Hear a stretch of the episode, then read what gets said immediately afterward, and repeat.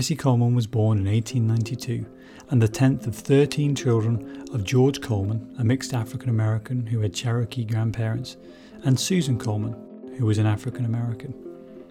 She grew up in a sharecropping family in Texas and at six years old would travel four miles a day to a segregated school. By 12, she was accepted to a Baptist church school, and by 18, had completed a term at college before moving to Chicago after running out of money.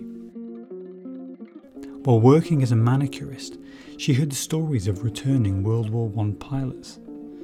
Powered aviation had been thrust into war, and the tales of adventure and danger must have been alluring. Coleman set her sights on becoming a pilot but since American schools wouldn't admit women or people who were black, she was forced to look abroad to France to earn her wings. Powered flight may have been invented in America, but France is where it became established. After learning French and studying with a stick and rubber ball under her feet as a mock flight stick, in June 1921, Coleman became the first black woman and first Native American in the world to earn a pilot's license.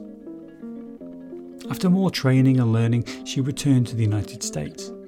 Except in the early days before proper commercial aviation, it was difficult enough for anyone to find work flying planes. So she joined the flying exhibition circuit, becoming one of the most famous pilots of her day, calling herself Queen Bess. The world's greatest woman flyer is how she was known, and her daredevil antics and stunning tricks certainly backed up the claim. But her legacy goes beyond flying. She was also a staunch advocate for what would one day be called civil rights, arguing against racism and for the role aviation could play in the fight for equality for African Americans. She would refuse to be involved in white only events, and after taking up a role in a feature film, she left the set after filmmakers wrote her in a derogatory and stereotyped role. Sadly, like many aviation pioneers, Coleman died in a plane crash in April 1926, along with her mechanic, William D. Wills.